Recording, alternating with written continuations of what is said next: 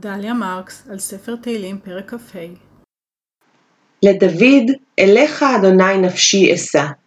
הכמיהה למפגש עם אל חי עומדת בבסיס של רבים ממזמורי התהילים. דרכיך אדוני הודיעני, אורחותיך למדני, אומר דוד.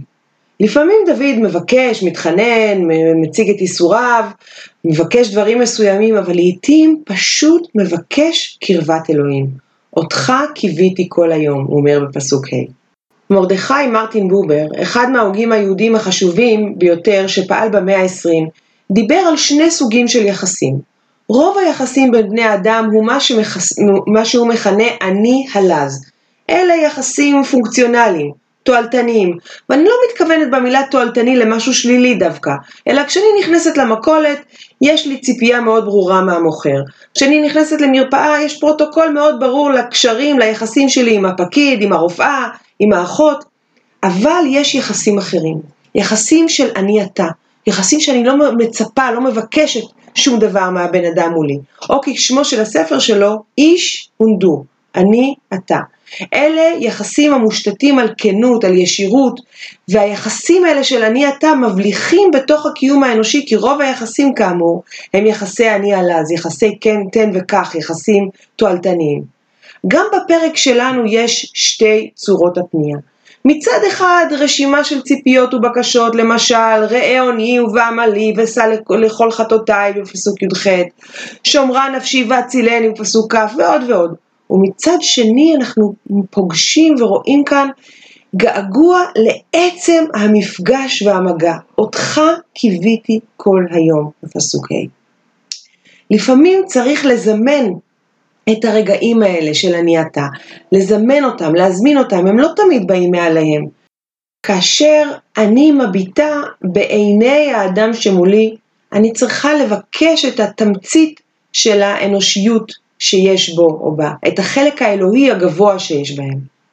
בובר כתב, הקווים המוארכים של הזיקות נפגשים זה בזה באני הנצחי. ומהו אותו אני נצחי? האל. נחזור, הקווים המוארכים של הזיקות נפגשים זה בזה באני הנצחי. זאת אמירה חריפה מאוד וחזקה. מה שהוא אומר כאן זה שיחסי אני אתה אמיתיים בין אדם לחברו מביאים אותנו אל האל. וגם ההפך, אפשר להגיע לאל דרך הזולת, אולי רק דרך הזולת.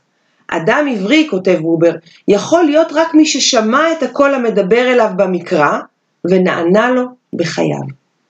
לאחרונה דוקטור רגב יעקובוביץ' פרסם ספר שכותרתו מרטין בובר והמקרא, והוא מראה בו כיצד בובר קורא את התנ"ך כמקור השראה ליצירה ולמשמעות שהם רלוונטיים גם לנו, ואולי במיוחד רלוונטיים לנו כיום.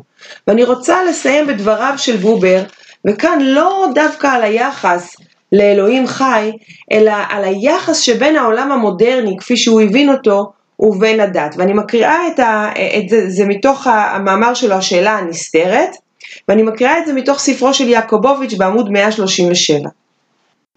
עתים דומה עליי, שאילו שומע אני מנבחי הדממה כל שאלה בוקע ועולה, ואין השואל יודע שהוא שואל, והנשאל אינו יודע שהוא נשאל.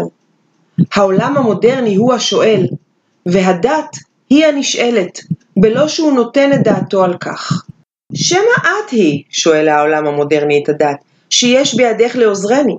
שמא יש ביכולתך לסייעני שאלמד להאמין במוחלט ובוודאי שאין שום שינוי יכול להזיזו ממקומו?